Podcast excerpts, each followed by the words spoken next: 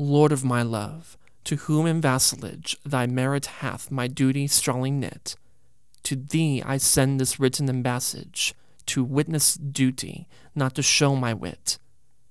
Duty so great, which wit so poor as mine may make seem bare, in wanting words to show it, but that I hope some good conceit of thine, in thy soul's thought, all naked, will bestow it.